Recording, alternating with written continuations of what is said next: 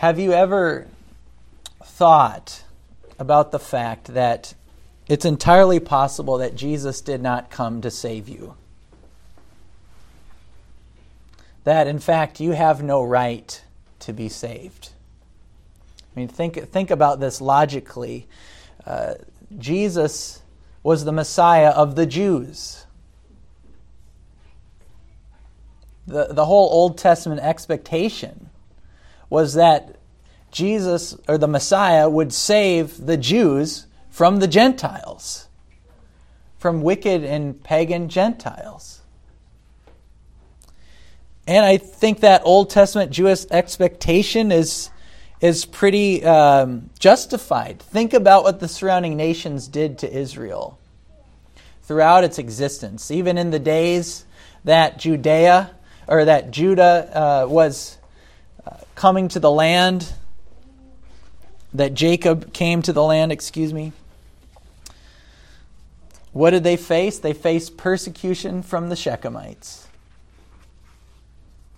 Abraham before him was a sojourner and a stranger in the land that God promised. They finally get to the land, and in the days of the judges, the Philistines are constantly on their heels, warring and killing their people.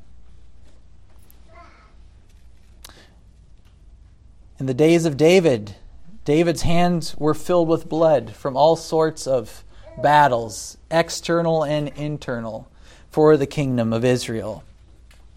In the days of the divided monarchy, you have more and more battles from the Gentiles. And the Gentiles, in fact, are infecting Israel. And now the Israelites are worshiping like the Gentiles are worshiping. And then, as the political situation got worse and worse, the most brutal nation in the world, Assyria, came and wiped out the northern ten tribes and took them as slaves.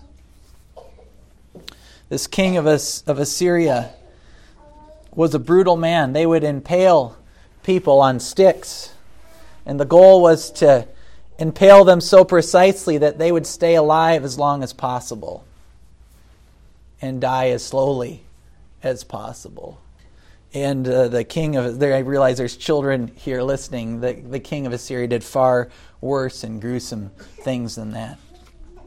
I think it can be completely understandable why the Jews would hate the Gentiles. I think if we were honest, we'd be very tempted to hate our enemies if they treated us that way as well.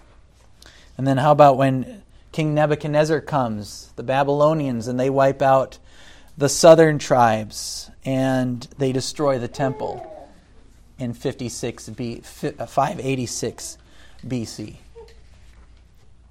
And, Jeru- and Israel as a nation is no longer. And they're scattered throughout the empire. How would you feel if somebody came in here to Norway or to your home country and did that to you? I think we could understand the hatred that would be very natural from a human point of view to, to show to those that treated you that way as the people of God. So now that brings us to the question Is there any salvation outside of Israel since the Messiah is Israel's Messiah? And if that question hasn't been answered so far in John, it will be answered very clearly today as we, re- as we return to the text of John this morning, uh, and I might encourage you for a moment to look on the inside of the back cover of the worship folder, where I've included the outline of the, of the Gospel of John. We are wrapping up today the Cana cycle. This, this cycle from uh, chapter 119 to chapter 454 is bookended by Jesus being in Cana. And there's this cycle where he begins in Cana, he goes to Jerusalem, and he comes back to Cana at the end. And this Cana cycle is divided into three parts, and uh, we've worked through that in these, these last three Lord's days. The first part, we, we figured out who is Jesus. We learn that he's the Messiah, he's the Christ. Most of all, he is God himself. as John said, I am the one who's, I'm the voice crying in the wilderness, prepare the way of the Lord, of Yahweh, the God of Israel. And last week, we saw that it's not enough to know who Jesus is, but you also must believe in him. And a few disciples believed in him, but by and large, the very people Jesus came to save rejected him. The Pharisees, Nicodemus, they did not receive Jesus' testimony.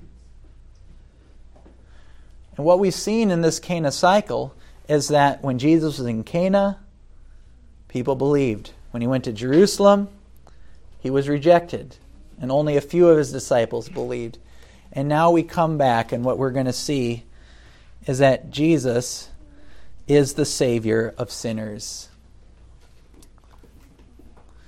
We saw that Jesus is the Jesus of history. We looked at that he's the Christ of faith, and now we will see this week that he is the Savior of sinners.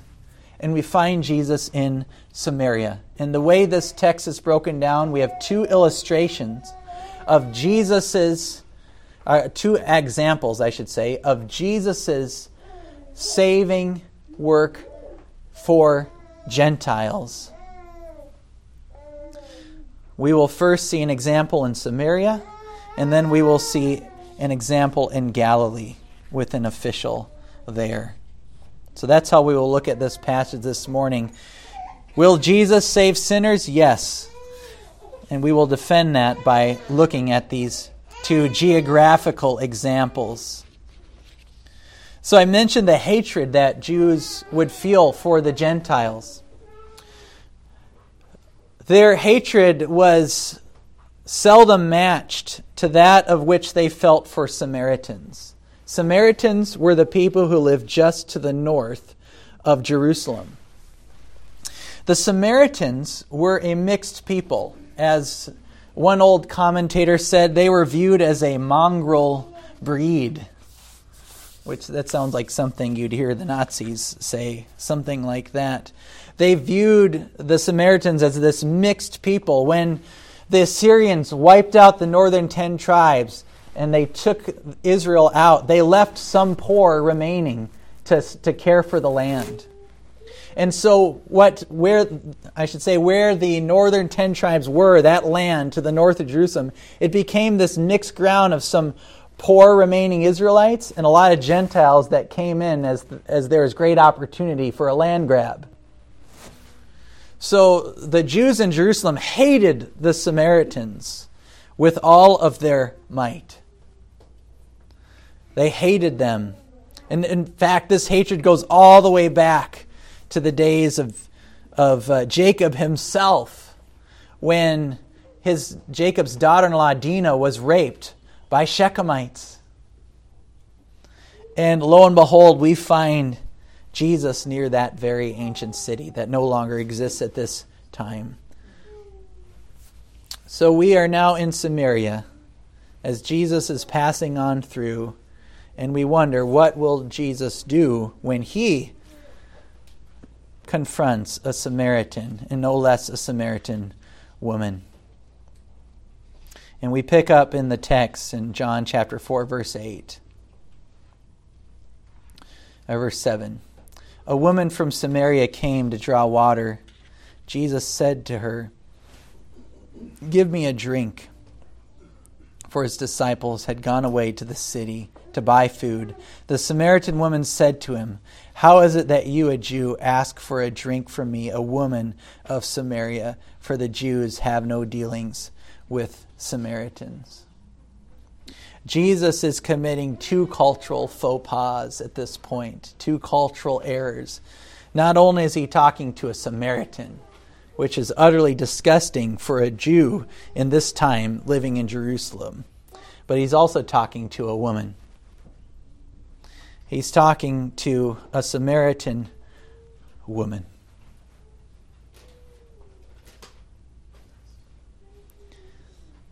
And Jesus asked the woman for a drink, and she's surprised that he would even talk to her. And he says to her in verse 10 If you knew the gift of God and who it is that is saying to you, Give me a drink, you would have asked him, and he would have given you living water. And this woman's not quite sure what to think. She's, she's taking Jesus very literally. She's like, Yeah, please give me that water so I don't have to come to this well. So it'll save her some time and some, some work. And, and Jesus says, Go call your husband and come here. And Jesus is kind of baiting her on. And not only do we find that this woman is a sinner from the view of Jews as a Samaritan, that Jesus shouldn't be talking to a Samaritan woman, no less, but we also learn of her marital and adult her marital past and her adulterous present. When the woman answered him, in verse 16 and 17. I have no husband. Jesus said to her, You are right in saying, I have no husband, for you have had five husbands. And the one you are living with now is not your husband. So, what John is showing us here is that this woman is a sinner of sinners of sinners. She is a, a an adulterating, five time married, now sleeping with the next guy, Samaritan woman.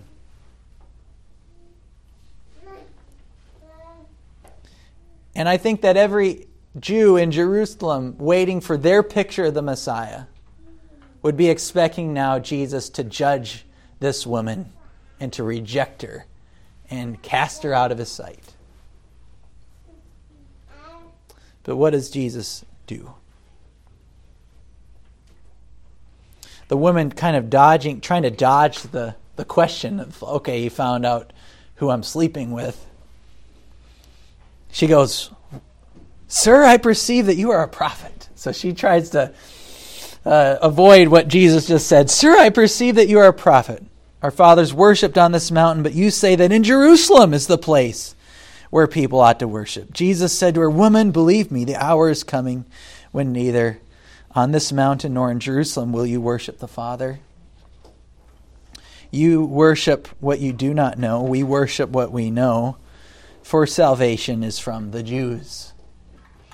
And so, here at this point, you would think that Jesus would have nothing to do with this woman, since salvation is from the Jews. But Jesus goes on in verse 23 But the hour is coming and is now here when the true worshippers will worship the Father in spirit and truth. For the Father is seeking such people to worship him. So, how does Jesus respond to this woman? And by the way, he's well aware that she avoided the issue of her sin and talked about the right place to worship because the Samaritans worshipped on Mount Gerizim, where the Jews rightfully and truly worshipped in Jerusalem, Mount Zion. But what, what did Jesus do? He turned that whole thing on its head. He said, Yes, salvation is from the Jews. But the Father is looking for people who will worship neither on that this mountain nor that mountain, but will worship the Father in spirit and truth. And even as Jesus changed the water to wine from those Jew- Jewish purification jars in Cana, he is now instituting a new way to worship the Father, and it will be a new people that will be worshiping the Father in spirit and truth and it will be a people that is Jew and Gentile.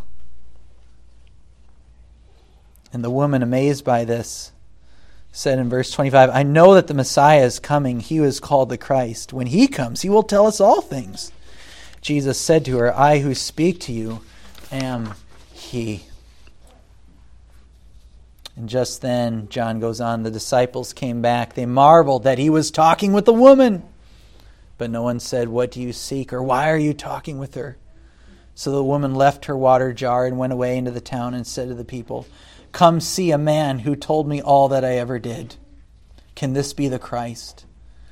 They went out of the town and were coming to him.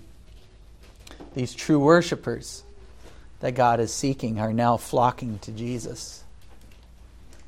But how did Jesus' disciples respond? by and large, Jesus' disciples were pretty slow learners. For example, even when Peter could say that you are the Christ, a few moments later, Jesus will say to Peter, Get behind me, Satan, when Peter tries to forbid Jesus from dying. The disciples are pretty slow learners. and in verse 31, they come up and they say, Rabbi, eat. But he said to them, I have food to eat that you do not know about. And they're so dumb that they ask themselves, this is my insertion, not John's. Uh, in verse 33, has anyone brought him something to eat? They're still thinking at an entirely human, fleshly level. Just as the Jews are still thinking in an entirely fleshly level with the Samaritans. And Jesus said to them, My food is to do the will of him who sent me and to accomplish his work. Do you not say there yet four months, then comes the harvest? Look, I tell you, lift up your eyes and see that the fields are white for the harvest. They are standing in Samaria, in the land of the sinners of sinners. And Jesus says, Look around. The fields are white for the harvest. And Jesus could say that to us today. In Stavanger, look around. The, the fields are white for the harvest. One of the one of the worst things that churches are sadly known for is judging outsiders. In, in America, there's this one particular church, um, a Baptist church. I don't won't even honor it by naming it, that is that is known for going around and, and posting signs that say things like God hates gays, or uh, you know, they'll march it. I mean, just do all sorts of nasty and horrible things. It is true, uh, and God's uh, God's verdict about such uh, sexual conduct is forbidden and does not please God. But it's interesting in 1 Corinthians that Paul says to them, Do not judge those outside the church. God will judge them. Judge those inside. And what the Jews are doing here, and what the church unfortunately is often known, is for judging sinners out there and ignoring the sin in here. And Jesus' disciples are doing the same thing. And he's saying, Look around, the fields are white for the harvest.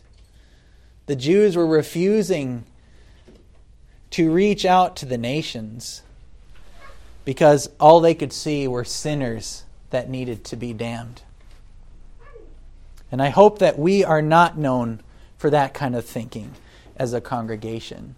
God will judge all sinners on the day of judgment. But our job is to be concerned about the sin in our midst and to love those who need Christ. So here Jesus speak directly to us. I tell you, lift up your eyes and see that the fields are white for the harvest. That's why we're sending half our congregation out to plant a Norwegian Presbyterian church. Because the fields, the mountains, are white for the harvest. That's why we labor in this city for Norwegians and internationals because the fields are white for the harvest. That's why we stay up till 2 a.m. to do the things necessary because the fields are white for the harvest. After Jesus said these things in verse 39, many Samaritans from that town believed because of the woman's testimony, as John says. And in verse 40, so that when the Samaritans came to him, they asked him to stay with them, and he stayed there two days. And many more believed because of his word. And they said to the woman, It is no longer because of what you said that we believe, for we ourselves have heard, and we know that this is indeed the Savior of the world. In other words, Jesus is the Savior of sinners, of the Gentile world as well. So now we come to a second illustration of Jesus being an, a savior of sinners. In verse 43, John goes on and says, After the two days he departed for Galilee, for Jesus himself had testified that a prophet has no honor in his hometown. Speaking of Nazareth, he passed right through uh, that town. There's no glory for a prophet, there's no glory for Christ there. So when, in verse 45, so when he came to Galilee, the Galileans welcomed him, having seen all that he had done in Jerusalem at the feast, for they too had gone to the feast.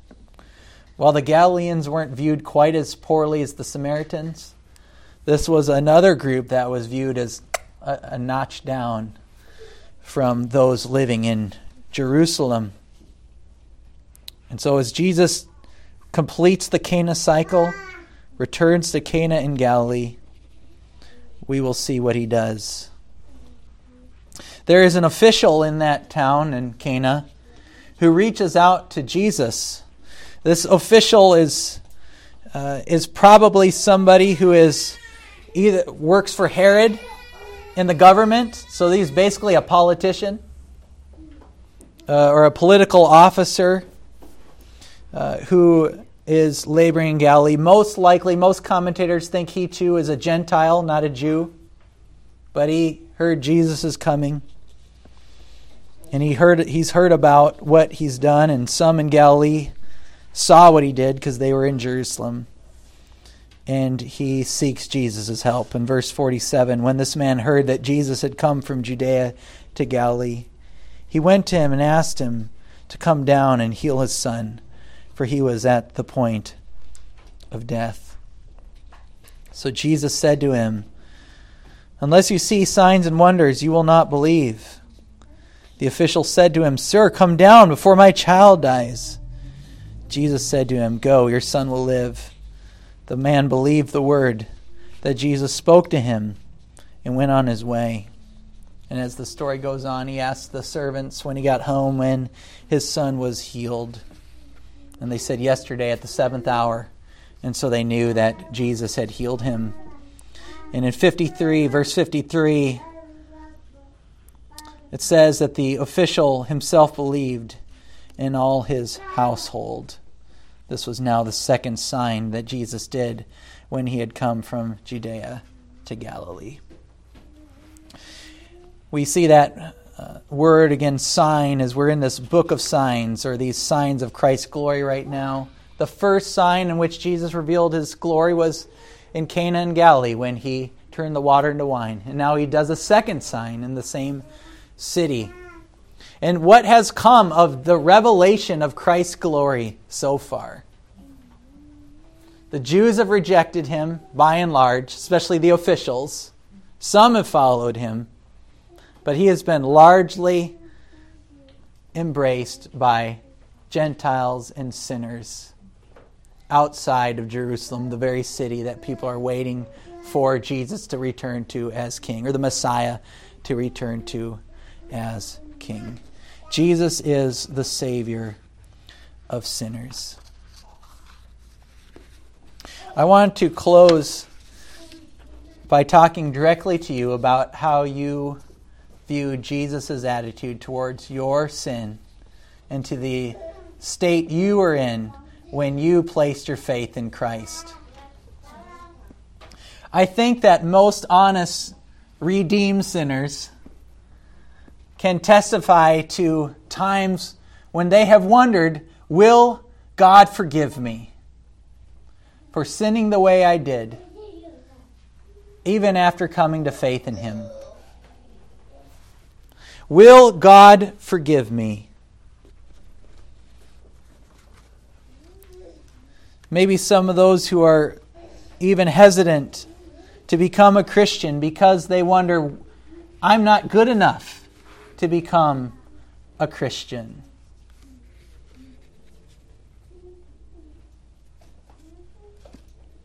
But here we have clearly and profoundly seen that Jesus is the Savior of sinners, the sinner of sinners.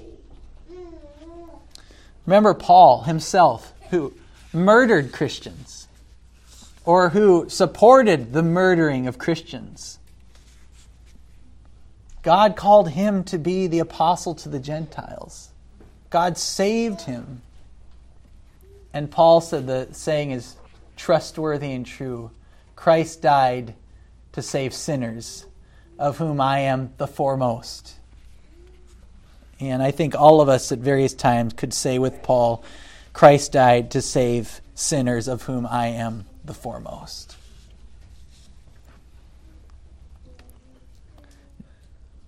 I ask you to behold Jesus' glory in this section of John as a compassionate Savior of sinners. Even when we try to avoid the issue as He presses us on certain sins. Just like the Samaritan woman dodged the question when He said, Yeah, the guy you're now with ain't even your husband, and you've had five before. Jesus still had compassion on the woman, and he will have compassion on you if you turn to him and return to him. And he will give you living water that will never fail. That is eternal life. We've seen in the Cana cycle a very true and real example and expansion of the theme that we are given in the introduction to John. He came to his own, and his own received him not. But to all who did receive him, who believed in his name, he gave the right to become children of God, children born not of flesh, nor of the will of man, but of God. So if you are a believer, and I'm looking around, I think all of you are Gentiles. All you Gentile sinning believers. If you believe in Him, that has been a right that has been given to you by God, and you have been born again by the will of God. And if that isn't a confirmation that you are saved, I don't know what can be. But at the same time, I close with a warning even as the Jews emphatically hated the Samaritans and thought that they were holy and righteous. There are many people that sit in churches today, or many people that have membership in a church, who never attend church, who think that they're saved. And that's a total lie. They are being totally self deceived. So do not be like the Jews who were holy and self righteous, and yet were bound for eternity away from God. But let's find ourselves in the shoes of this Samaritan woman and this Gentile official, acknowledging our sinfulness and finding our hope and salvation in Jesus the Savior of sinners. Let's pray.